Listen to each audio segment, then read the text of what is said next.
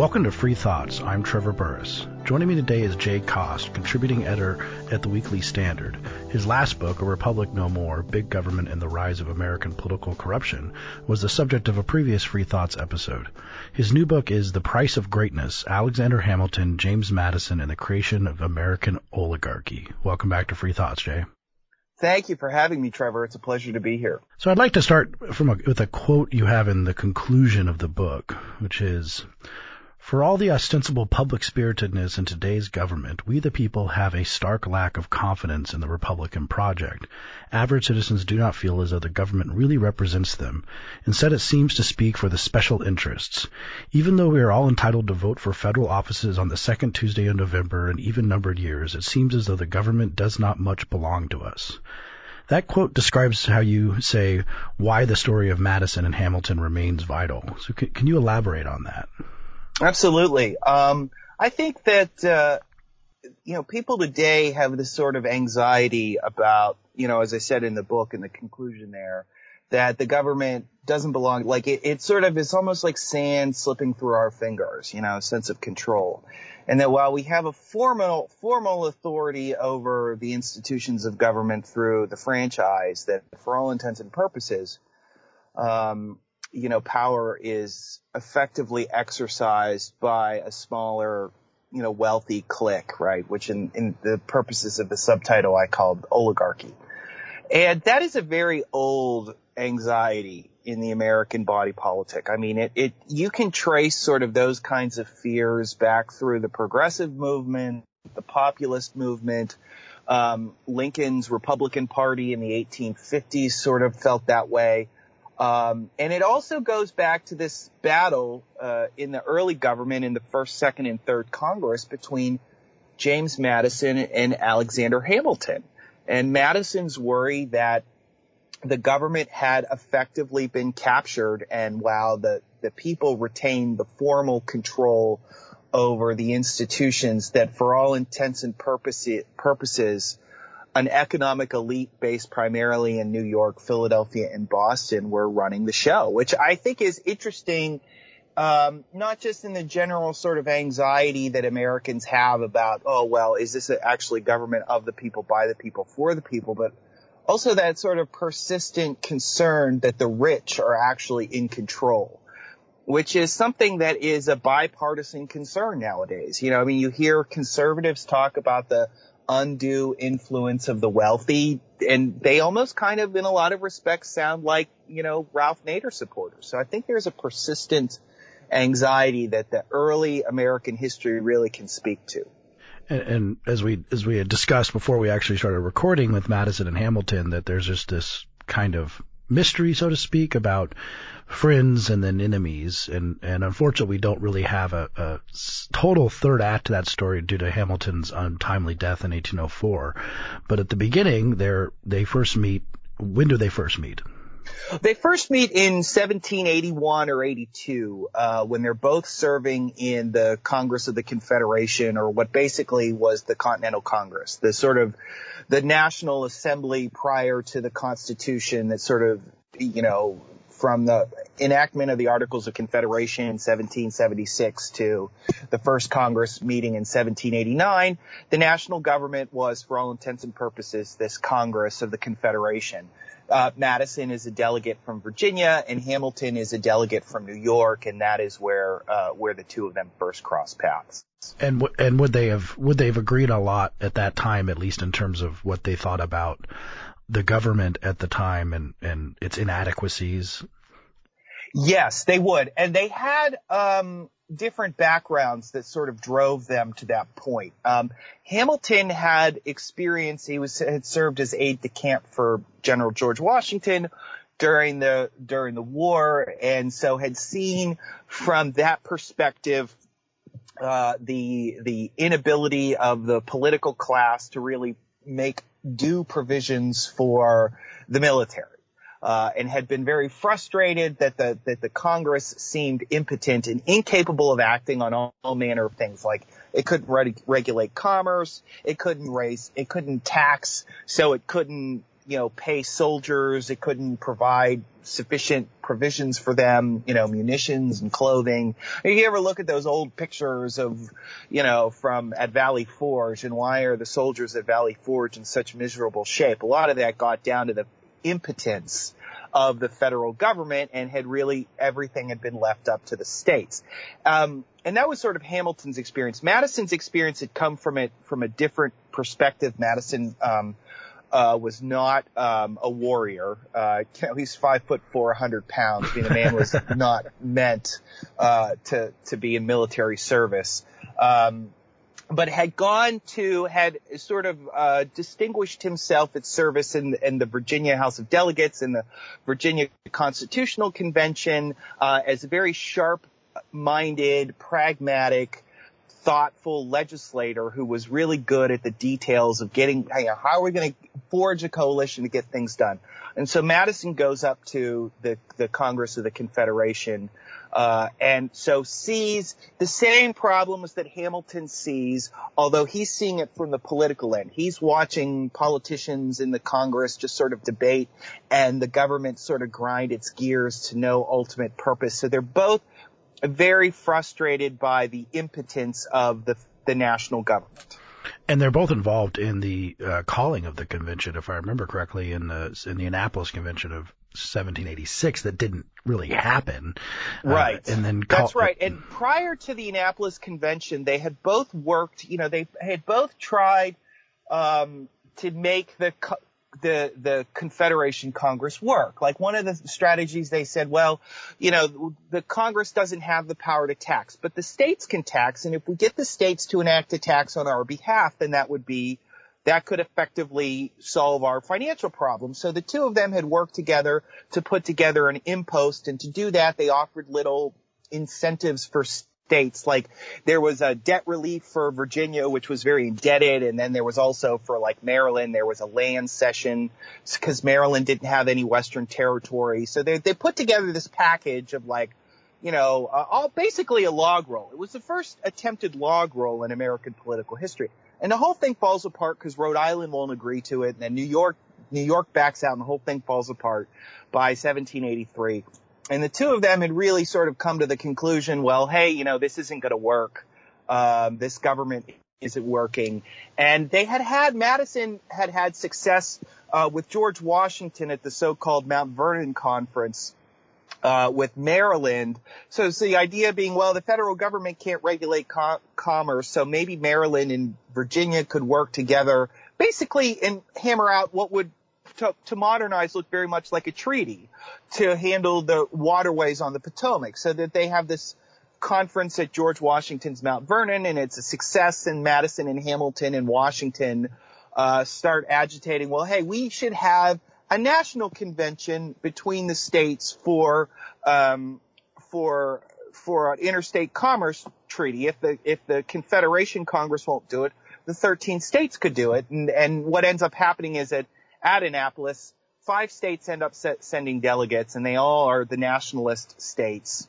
Um, even Maryland, it's in Annapolis, but Maryland doesn't go. But the, so they can't actually get anything done because they don't have a quorum. But they released this report. You know, Madison and Hamilton writes the report, basically calling for a, a convention to revise the Constitution. And at the convention, as, as students of American history know, James Madison is often referred to as the father of the Constitution. So he came in uh, with a, a pretty big plan, and, and Hamilton was there too, but but under somewhat different circumstances, both within his state delegation and with the ideas that he had uh, to try and put into effect. Yes, that's right. So Hamilton comes to the uh, Constitutional Convention uh, with with uh, two other delegates. There's three delegates to the New York Convention. There's uh, uh John Yates and Robert Lansing and, and, Alexander Hamilton. And Lansing and Yates are both sort of doing the bidding of New York Governor George Clinton. And the parochial interests of New York at this point in time were such that Clinton didn't want a stronger federal union. New York was basically on the rise economically and politically. And when New York had been in a weaker shape, uh, the federal government hadn't been there to assist it. So you know, Clinton doesn't want a stronger federal union. And what this means is, is that since the convention is, you know, voting at the convention is one state gets one vote, means Hamilton's consistently outvoted, and New York, for all intents and purposes, acts as an anti-federal state. And then, uh, in addition to this, Hamilton has uh, what is a very traditional view of Republican government. The, historically speaking, uh, the sense of the way, how do you maintain a government that is Republican? It's not through a, a pure representative democracy where only the people rule. Instead, the, the more traditional view dating back to Aristotle was you need a mixture of governing institutions. So the, the landed aristocracy has to have a role through, you know, say the House of Lords and there should be a hereditary monarch and then a popularly elected House of Commons. And the idea being that these three different branches will, will ameliorate the defects of each style of government. The aristocracy is an inherently defective form of government, but so is monarchy and so is democracy. So if you put them all together, they'll balance one another out. Hamilton basically takes that view to the, const- the Constitutional Convention and says, "Hey, we can't have, you know, there's not going to be any hereditary government government in the United States, but we're going to create the effect of it by having a Senate that's elected for life and is elected by an electoral college. So the Senate is going to be immune from public opinion, and the president is going to be elected from life, separated from the people by actually two electoral colleges. So Hamilton wants to basically bring forth the classical model, uh, ditch the hereditary aspects of it, but it's also compared to the, the radicalism in the United States, it's a very, very conservative, uh, form of government. And it really, it goes off like a lead balloon. I mean, the, Hamilton basically takes a whole day in the middle of June to deliver his ideas and the convention, they don't even vote on it. They, they they listen to him and then they adjourn for the day and then they move on to their other business. And that speech kind of haunts Hamilton to some degree. That it gets brought up a lot in the next 15 years. They're just like, oh, yes. remember remember Alexander's monarchy speech that he just wanted to have the British government again is essentially what at least the the Jeffersons and the Madison said about it. Right. Well, what happens is is that the convention has a vow. They take a vow of secrecy, basically, is what they do. Um, you know, it's a closed door session and they're not to speak to anybody during the proceedings and they're not to go, they didn't want word. It's basically like, like a papal conclave. If you remember when Pope Benedict was elected and then more recently Pope Francis, it's similar to that, right? They just keep going until you see the white smoke and then they're done. Uh, but Madison had taken detailed notes of the convention proceedings. Um, a couple other delegates did as well. Lansing took some notes and I think, um, uh, a couple other delegates took notes. Well, William Jackson from New Jersey was supposed to take notes, but he kind of failed on that. Yeah, regard. yeah. There's sort of formal convention. There's a formal proceedings of it, and they're they're not very helpful. Um, but uh, what what happens is is that after the new government gets started, Madison actually shares with Jefferson uh, his notes. Uh, Jefferson got an advance copy of them, so to speak and Madison otherwise kept them hidden and didn't share them with the public. It was only after his death that they were published, and so we have these notes. Now, he had planned for them to be published after his death. The idea being that Madison was the last of the delegates to the convention to be alive. So now that he's dead, the notes are there. Everybody's dead, so now it's there for all to see. But Madison shares with Jefferson these notes, and Jefferson and Madison are you know, sort of connect these dots and decide that, oh, Hamilton is actually a monarchist and wants to destroy the re- Republican experiment. but before before they that sort of animosity grows, we have uh, Madison and Hamilton being the the lead authors of the Federalist Papers in terms of advocating for the Constitution. So even though they didn't have the exact frame of government uh, in mind when they went into the convention. They both became supporters of it, uh, and and you you argue that that although it seems like they're buddy buddy in, in the Federalist Papers, you can start to see the nascent parts of their disagreement in those, especially with Federalist 10, which is written by Madison, is kind of the one that you read in seventh grade history class. Right. And then Federalist 11, which is written by Hamilton. And in those two essays, you see the, the emerging disagreements. Yeah, that's right. Um, well, at least that's what I think. So I, I think that's right. Um, and I, I think that it's, it's important to sort of appreciate, um, that the two of them agreed in the 1780s because they they thought that the the the government under the Articles of Confederation was too impotent. So the government had to be empowered. But the question then becomes, okay, empowered to do what? And my argument in the book is that the two of them had com- competing views about what what should a strong Republican government do? What is it supposed to look like? And I, and I think the best analogy for, for listeners is to think of, of, of uh, Madison's view of Republican government as acting sort of like a referee. Right? In a, in a game of football, the referee is the one who has the rule book and his job is to apply the rules impartially without regard to whether or not the, you know, which team he's, he might root for when he's at home or uh, or which players are on his fantasy football team that he's supposed to be a neutral arbiter, right? And Madison, one of Madison's complaints about the Congress of the Confederation was that it was not a neutral arbiter because it was so incapable of getting anything done. Power d- re- returned to the states, and the state governments treated political minorities with real disregard, and they also acted without regard to the national interest. So the the, the state governments were partial. They were not impartial, right? And so Madison's idea was, well, we need a stronger federal authority to tax, to regulate interstate commerce, to, uh, you know, provide for the military, uh, negotiate treaties, and do all of these things in such a way that they benefit the nation generally speaking without playing favorites. This was sort of the sine qua non for Madison of Republican government. Hamilton has a different view. Um, Hamilton's view is if if Madison sort of sees Republican government as acting like um, a, a referee or umpire, Hamilton instead sort of sees the government acting like the head coach. Uh, the job of the head coach is to really coordinate the individuals on the team toward the shared goal of victory. Now, and so for all intents and purposes, what that means is, you know, you're going to play your star you know, running back and your star quarterback and your star defensive lineman, and there's other players who are just going to ride the bench because that's what's good for the whole team.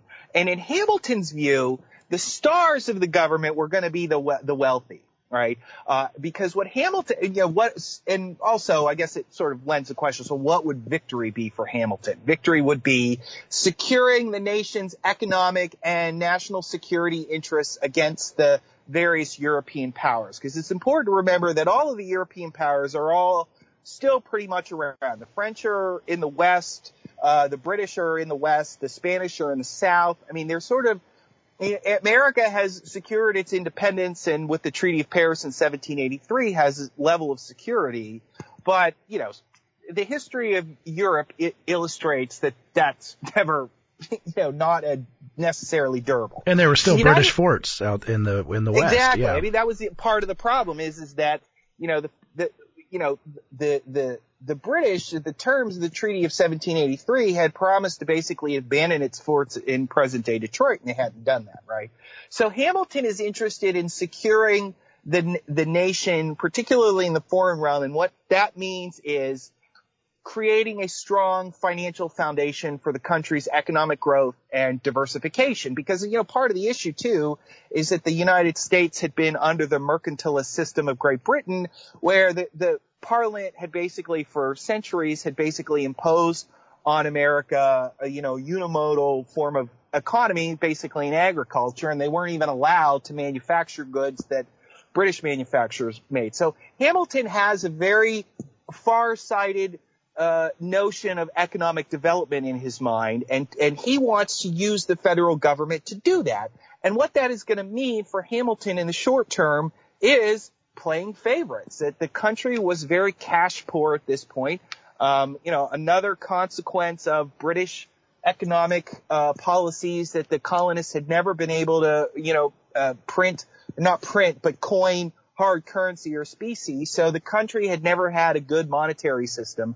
Uh, and so Hamilton wants to take the handful of people in the country like, you know, your Robert Morris, your Gouverneur Morris, your Philip Schuyler, you know, the sort of the wealthy commercial elite on, in the big cities of the Northeast and use their wealth to create a financial foundation for economic growth. But as a consequence of that, these men were going to become incredibly wealthy. And you think from Madison's perspective, that kind of favoritism just does not square with his kind of republicanism. And you and you discuss uh, the the first big controversy after the new government is created, and and Alexander Hamilton is Secretary of the Treasury, and James Madison is in the House of Representatives.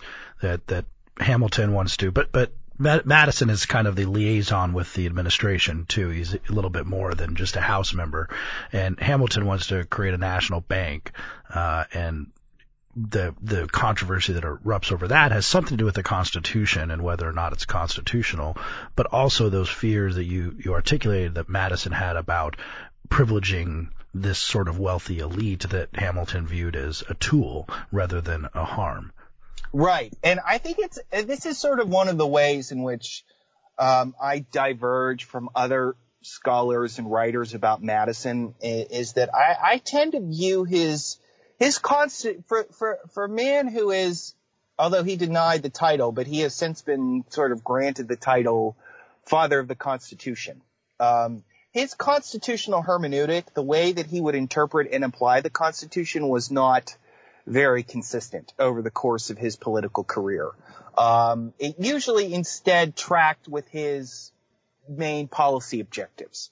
So in the case of the uh, in the case of the Bank of the United States, Madison makes the point that you know, look, the the Constitutional Convention considered granting a charter to um, you know g- giving giving the federal government the power to grant charters, and they voted it down. So that means it's not constitutional.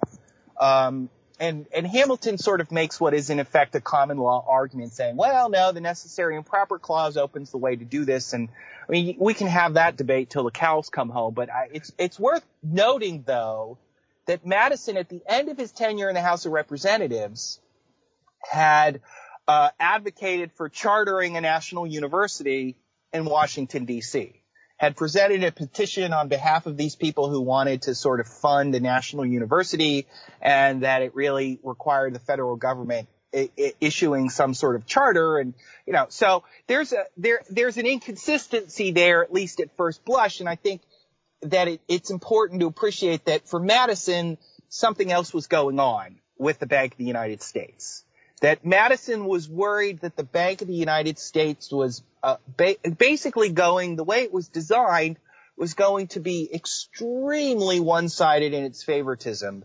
particularly particularly to people who owned government debt certificates. And at this point, I think it's important to remember that government debt had increasingly been concentrated in the hands of just a few speculators on the eastern seaboard, and it also had become concentrated and, and would increasingly become concentrated in foreign capitals, like in the Netherlands particularly. And the way the bank was structured was such that for uh, it to buy a share in the Bank of the United States, you had to put you had to pay four hundred dollars, but only a hundred of the that four hundred dollars had to be paid in hard currency or specie and government and basically gold coin, right? The remaining $300 could be paid in government debt certificates. And this, so what happens is, is that those people who owned the government debt were going to be basically given a 75% discount on what was a guaranteed moneymaker. I mean, everybody knew that the Bank of the United States was going to be a runaway success because it had the backing of the federal government. And prior to this, Hamilton had also uh, imposed uh, what was a assumption of the state debt. So basically, Hamilton had said, you know, if you have a debt certificate that you, is is payable by the state of Connecticut, the federal government will, for all intents and purposes, take on that debt. And so again, this was a way for people who just a couple years ago, for pennies on the dollar, had purchased, you know, state debt could then transform that state debt into federal debt and then use that as 75% of the payment for uh, Bank of the United States stock. And, and the other thing that's going on here is that there was, prior to the release of Hamilton's program, an increase in the price of government debt certificates, which is illustrative of the fact that people in the financial community, because they were close to Hamilton, knew what he was planning to do, and so went out and purchased government debt from people who were not in the know. And that included members of Congress like Jeremiah Wadsworth, uh, who was from Connecticut, who sent, you know, emissaries down to the Carolinas, trolling through the backcountry of the Carolinas, purchasing debt from Revolutionary War veterans and their widows. Like, and we're talking like pennies on the dollar. These wealthy sort of politicians would buy this debt and come back up to, to Washington, or excuse me, to New York, and basically reap a huge windfall profit. And Madison's object, objection was like, hey, this is not the way Republican government is supposed to function. Republican government in Lincoln's sort of telling is supposed to be of government of the people, by the people, and for the people. And in Madison's view, this was government of the speculators, by the speculators, for the speculators. Yeah, and the the the amount of members of Congress that seem to be involved, and also some shady characters like William Duer, uh, who is a friend of Hamilton and Assistant Secretary of the Treasury uh, at one point. But that that debate that happened between also the national debt and the assumption of the state debts uh, dealt with a like veterans versus speculators, and then also the question that the states were not exactly on the same footing in terms of how much they had paid down their own debts. So just forgiving the debts would seem to punish the states that had done a better job of paying down their own debts. And the weird thing about it, because you do a better job in the book of, of anyone of explaining the ins and outs of that, is is that you know, some of the people were saying it might be a good idea to assume the state debts, but we should do an accounting first to figure out where they sit and how much they've paid down. Whereas the Hamiltonians were saying now, now, now, now, now. And it seems like speculation might have been behind that.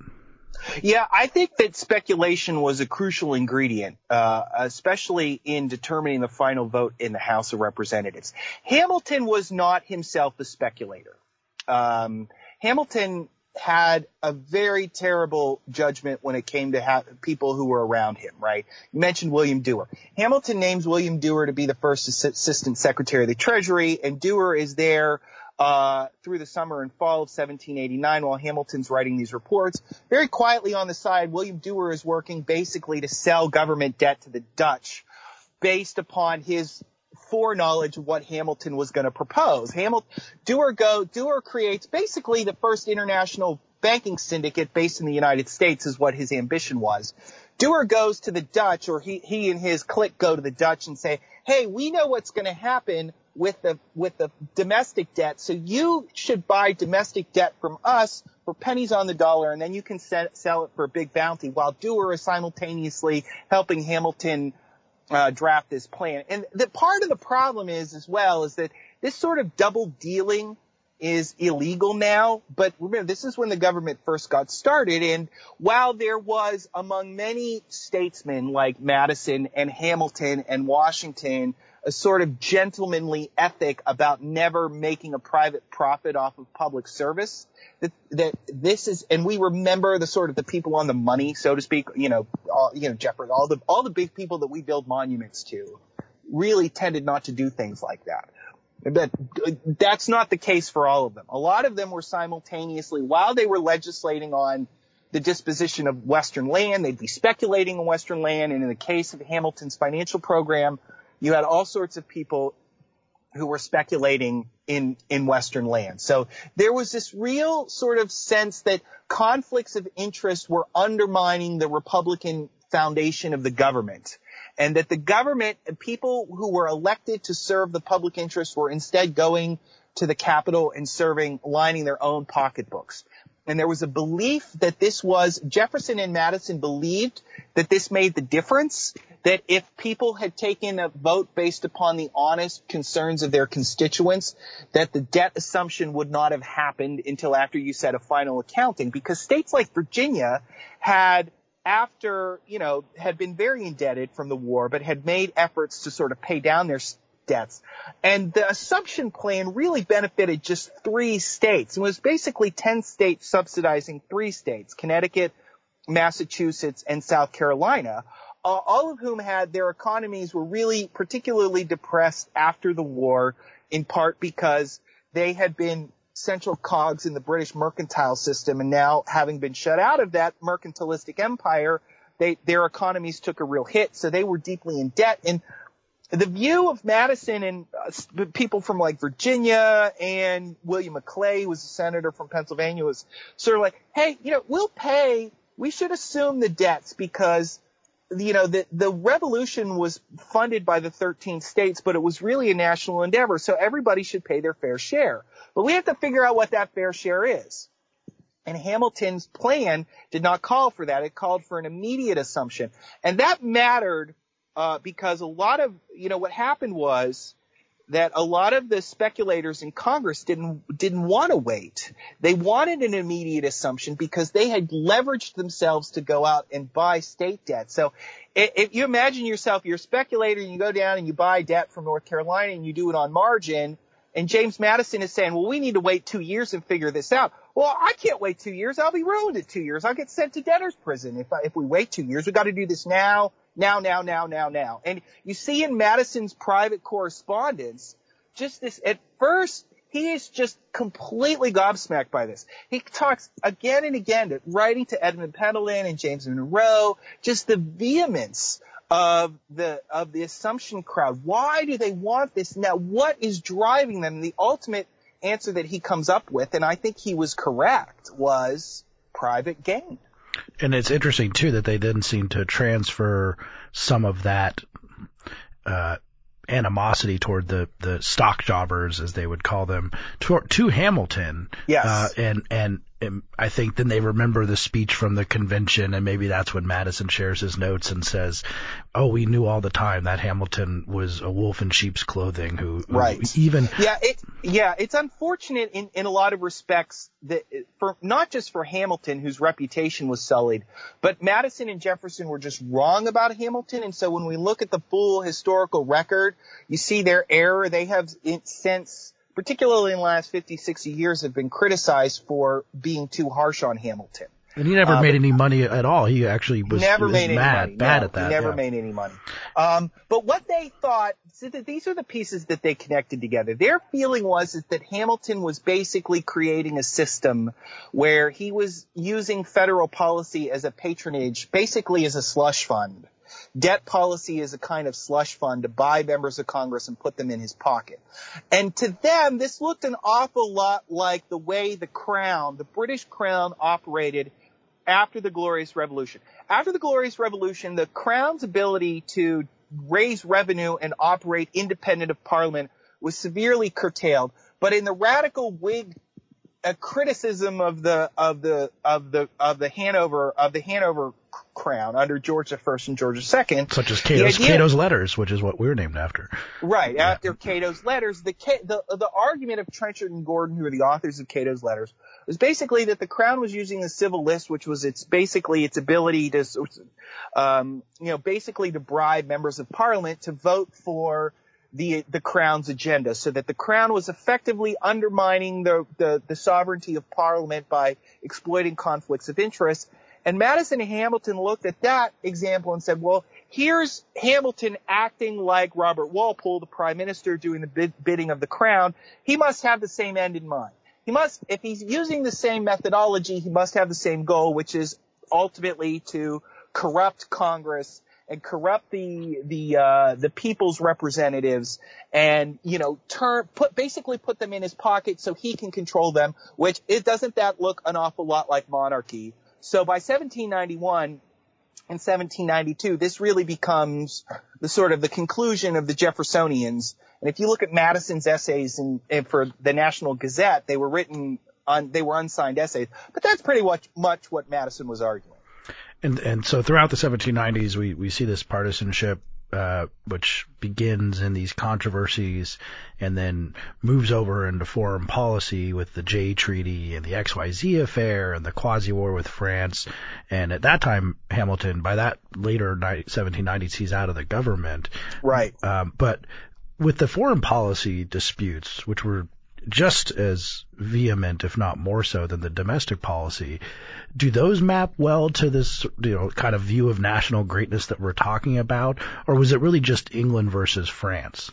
I mean, that... no, there really is an overlap, which is interesting because you're right. The uh, the domestic policy really more or less is, is it, it, just it continues to sort of resonate through the decade, through the 1790s. But Hamilton's economic agenda basically is completed by 1792. Um, at the end of 1791, he proposes uh, uh, tariffs on manufactured goods and bounties to protect domestic industries, but that doesn't go anywhere, and that's pretty much it. and then this sort of crisis with the Napoleonic Wars and the, well, later on the Napoleonic Wars, but the France and England declare war on each other in 1793, and the United States is basically caught between a rock and a hard place. And the Federalists under Hamilton are partial to the British, and the Repu- Republicans, the Jeffersonians under Madison and Jefferson, are partial to the French.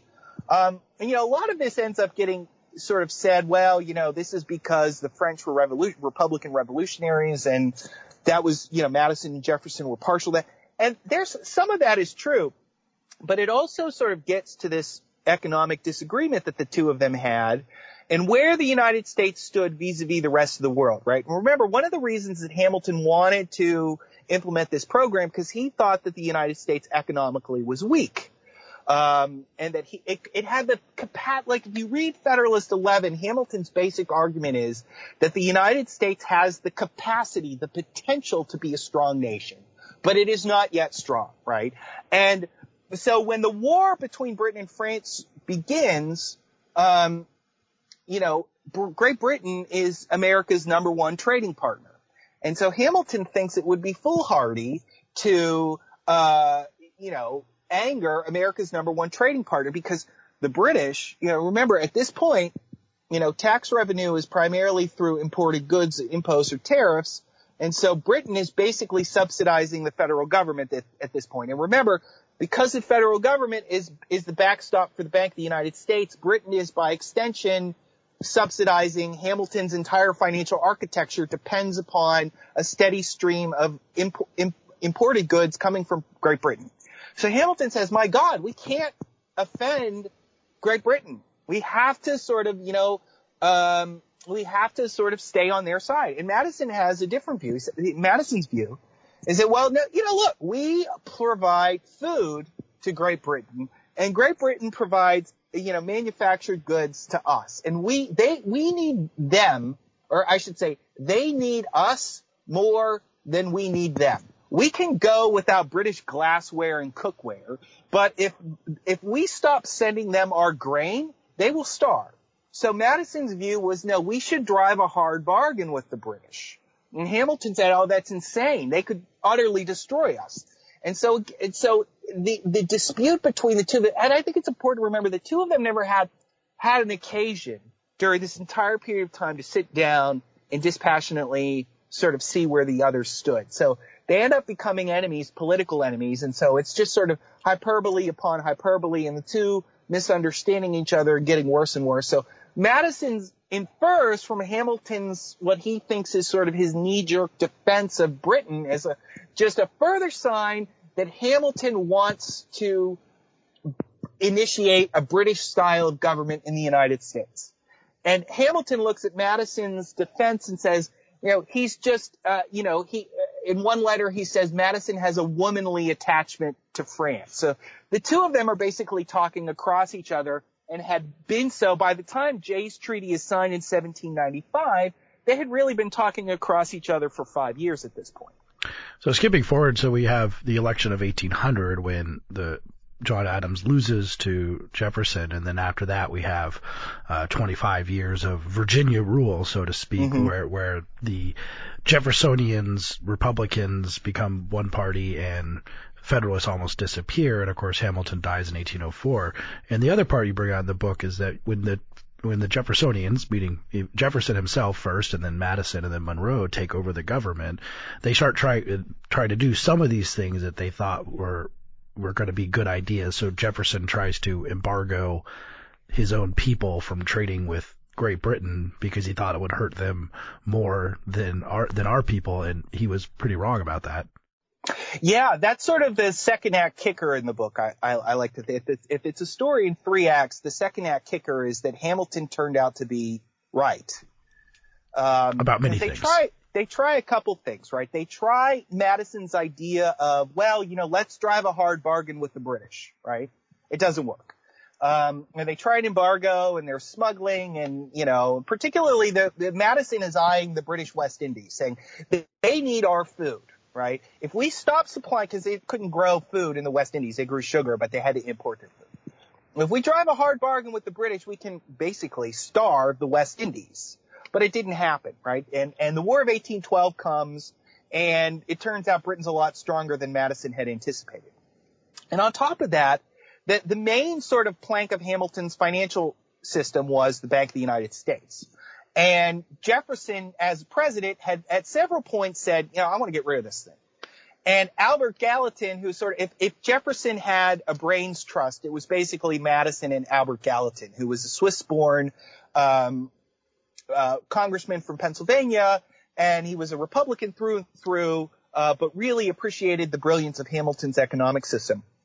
And, and Gallatin points out to Jefferson in a letter, says, look, you know, we can't get rid of the Bank of the United States. We're opening all this land out in the West uh, for purchase, and we need a place to collect tax revenue and people to pay their bills, and we need the bank, right?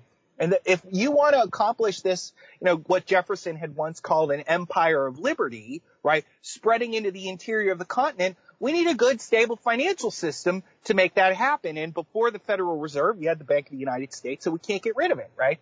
Um, and he stays Jefferson's hand. Now, in 1811, the bank is up for recharter, and Gallatin tries to get it rechartered, and Madison doesn't come out one way or another, which I think is one of his biggest mistakes. Um, I think maybe his pride got the better of him, and he couldn't actually tell Congress you should vote for the recharter.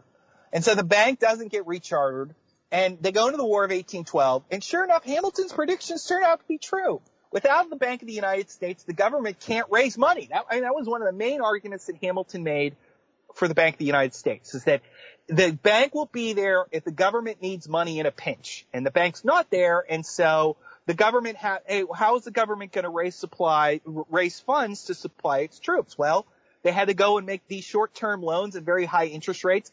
Uh, additionally, the War of 1812 was very unpopular in the Northeast where there was a lot of capital was sort of located in the Northeast. So lenders in the Northeast are disinclined to sell, to, to loan to the United States. So there's a, there's a credit crunch.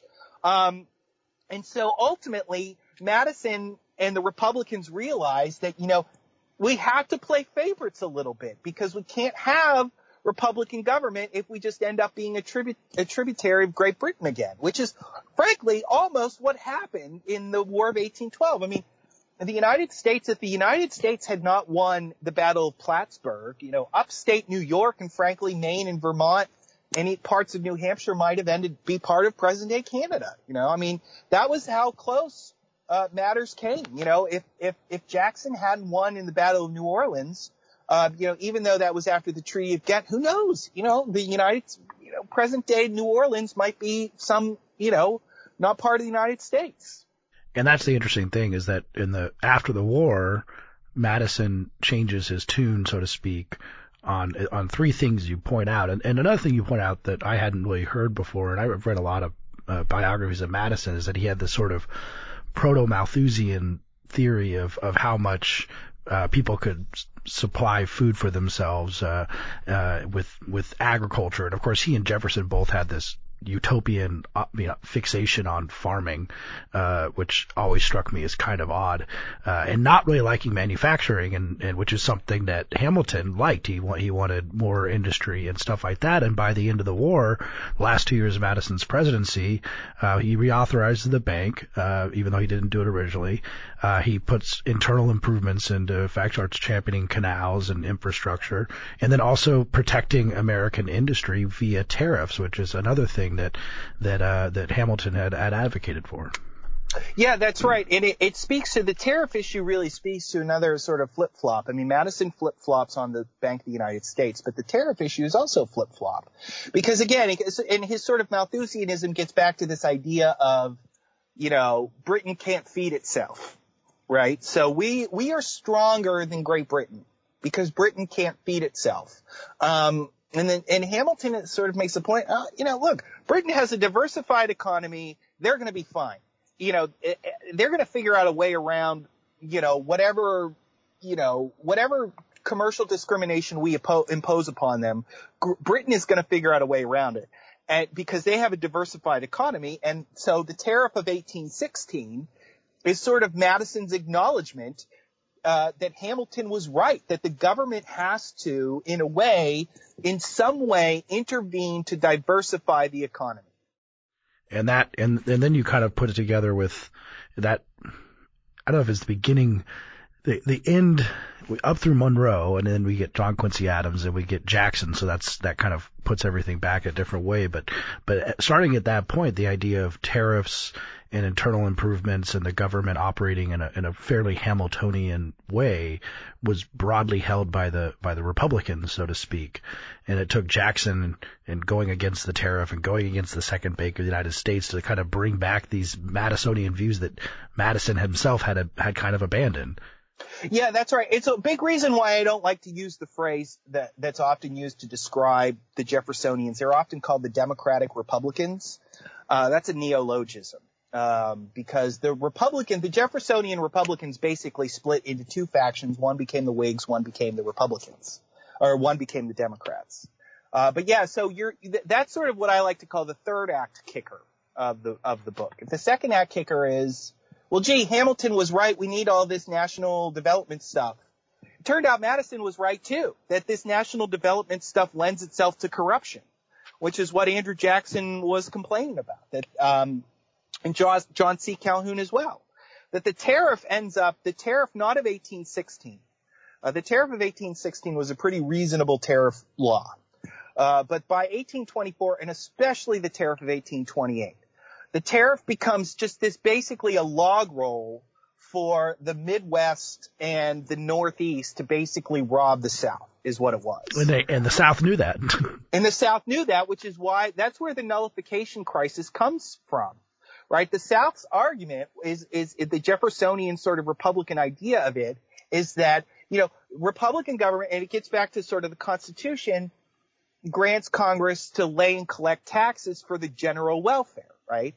So the tariff of 1828 in the Southern argument, and I think they were correct, is that this is manifestly not a law that works for the general welfare. It enriches some regions of the country at the expense of others, and therefore it is null and void. Now, putting aside the null and void argument and sort of we can disagree with Calhoun's solution while also acknowledging that the South had some legitimate beefs with the tariff of 1828. But this is exactly what Madison's original anxiety was. This sort of, uh, that kind of nationalism that Hamilton had envisioned can be awfully one-sided.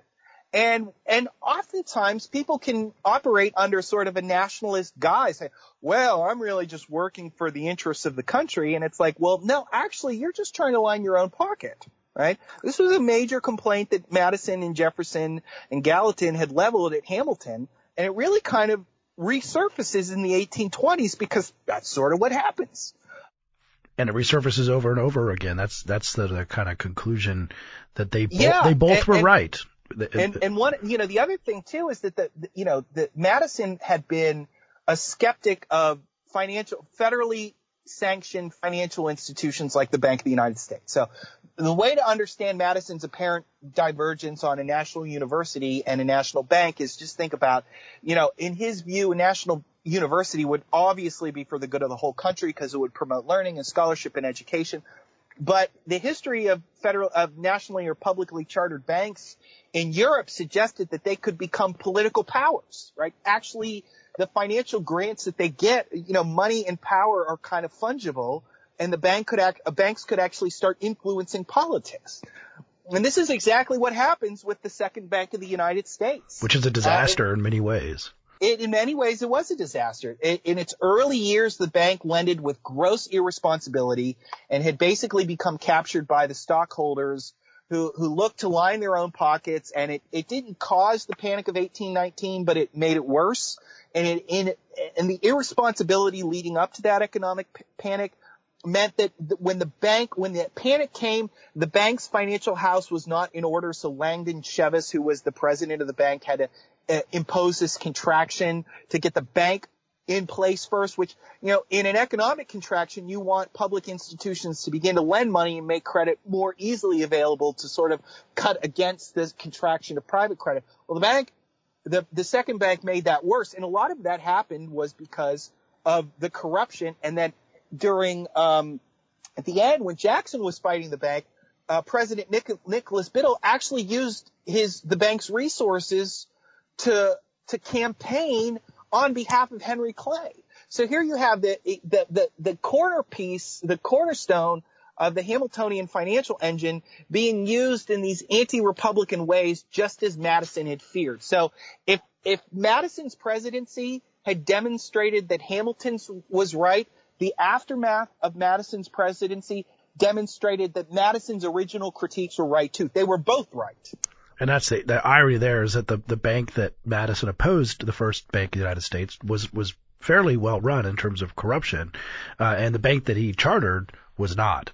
Was so he was yeah, so he was, was right about was the one the one he created. And that and that kind of I guess like puts the whole thing in perspective that in and I suggest listeners and, and readers go listen to the other episode we did with you about a Republic no more because then you do have this corruption that happens throughout American history in ways that Madison predicted, but you also have Hamiltonian national projects that, that are often worth undertaking for right. reasons that Madison didn't understand. We were not going to be a country of only farmers uh, with the government just doing this uh, basic farm policy, I guess.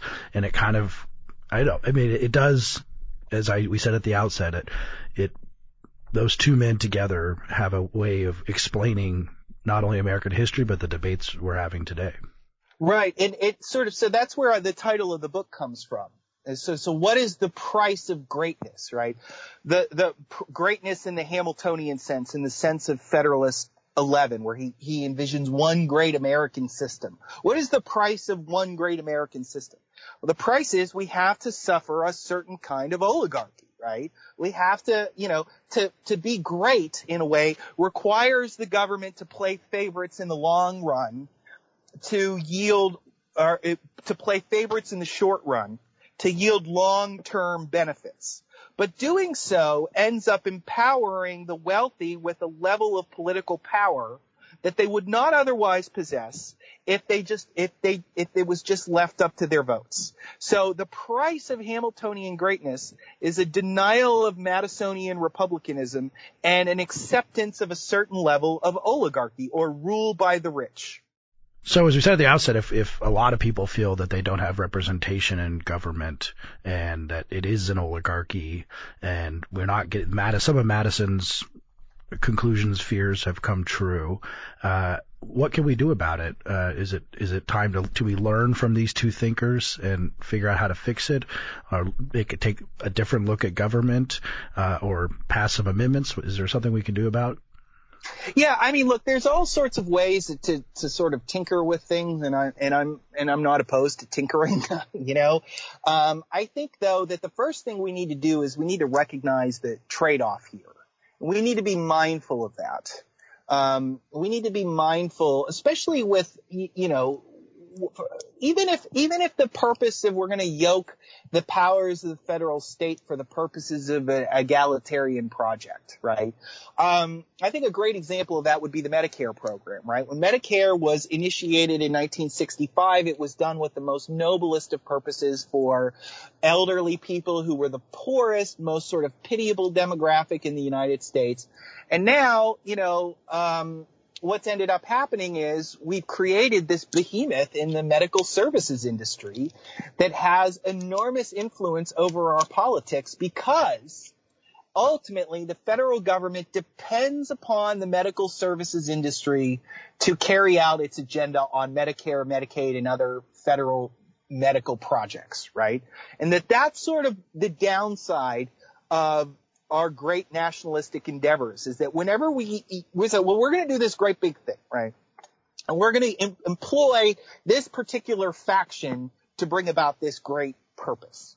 Uh, and it could be a left-wing purpose like, you know, healthcare for all. It could be a right-wing purpose like, you know, capital gains tax cuts to stimulate investment in the domestic economy. But when the government does things like that, it, it has to necessarily play favorites right? Capital gains tax cuts, even if we believe that they ultimately serve the general welfare, we have to acknowledge that in the short term, they are basically windfall profits for capital owners.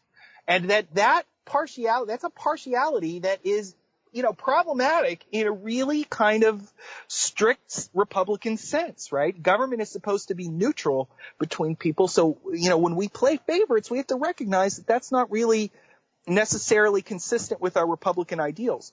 And in the long term, we also have to appreciate that when we play favorites today, and we give certain groups benefits and say, we want you to use these benefits and go out and help the rest of the country. That the government in turn kind of becomes dependent upon those groups. Uh, and again, I think the probably the best example of that would be the medical services industry, particularly the doctors lobby, the AMA. The AMA wanted nothing to do with Medicare in the 1960s and had fought time and again since Truman's administration to stop any kind of universal health care program and then finally, FDR, or excuse me, LBJ sort of shoves it down their throats in 1965.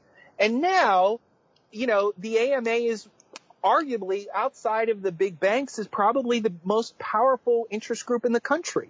And that the AMA now has sign off on all manner of federal policies. That the AMA spends an enormous amount of money lobbying the government. And where do they get that money from? Well, ultimately, the money comes at least indirectly from federal subsidies like the Medicare program and the Medicaid program. And the government is writing the doctors checks. The doctors turn around and give their money to the AMA, which turns around to lobby the government to make sure that policies continue to be beneficial for the AMA. That this is the price of greatness. The price of greatness is creating interest groups that have a power over the government itself. And so we have to appreciate, I think, as a pro, pro, as a as a prologue to any kind of actual policy implementations, we have to appreciate that there is a trade-off here. And that should not only temper our nationalistic ambitions, I think, and we shouldn't always look to the government, like, we shouldn't always look to the government to be the guarantor of egalitarian, of, of, of an equal egalitarianism, right? Because the government inherently plays favorites in almost everything it does. The government plays favorites. So why are we looking to the government as our egalitarian, you know, guarantor.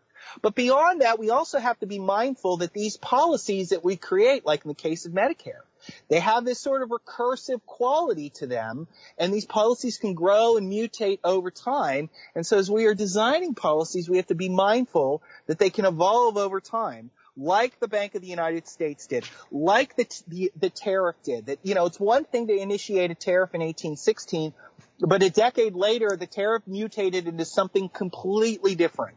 And we have to be mindful of that when we're building policies. And we, in general, need to be mindful that, you know, when we have these great nationalistic ambitions, we have to be careful of our Republican institutions and our principles because those are especially fragile. They, history has demonstrated that they are especially able, especially susceptible to corruption. And often corruption not in form, but in substance. So we can all continue to go to vote and it looks like we're actually in charge. But when people get to Washington, they, they don't necessarily follow the public instructions because they're effectively captured by these muddied interests. And the, the corruption of Republican government is something that can happen subtly and can happen very easily. And we need to be mindful of that. Thanks for listening. Free Thoughts is produced by Tess Terrible. If you enjoy Free Thoughts, please rate and review us on iTunes. To learn more, visit us on the web at www.libertarianism.org.